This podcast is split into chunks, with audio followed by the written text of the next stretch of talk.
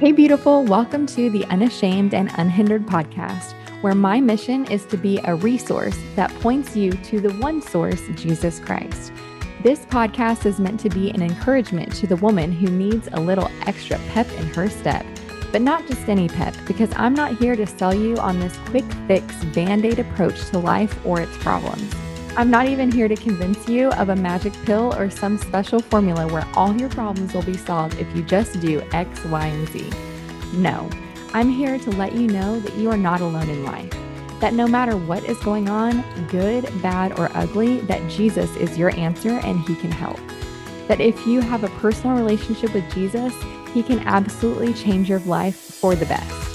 I'm here to link arms with you as we dig deep, focus on Jesus, and choose freedom in Him. I have seen firsthand, especially recently, how loving, caring, and faithful God truly is.